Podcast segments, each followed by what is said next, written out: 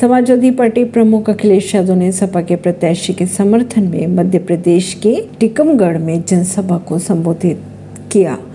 उन्होंने आगे ये भी कहा कि अगर कांग्रेस हमें धोखा दे सकती है तो आपके साथ ऐसा क्यों नहीं हो सकता। वहीं उन्होंने आगे ये भी कहा कि अगर आपको राशन के नाम पर कुछ नहीं मिल रहा तो आप भी वोट क्यों देंगे। परवीन सिंह, नई दिल्ली से।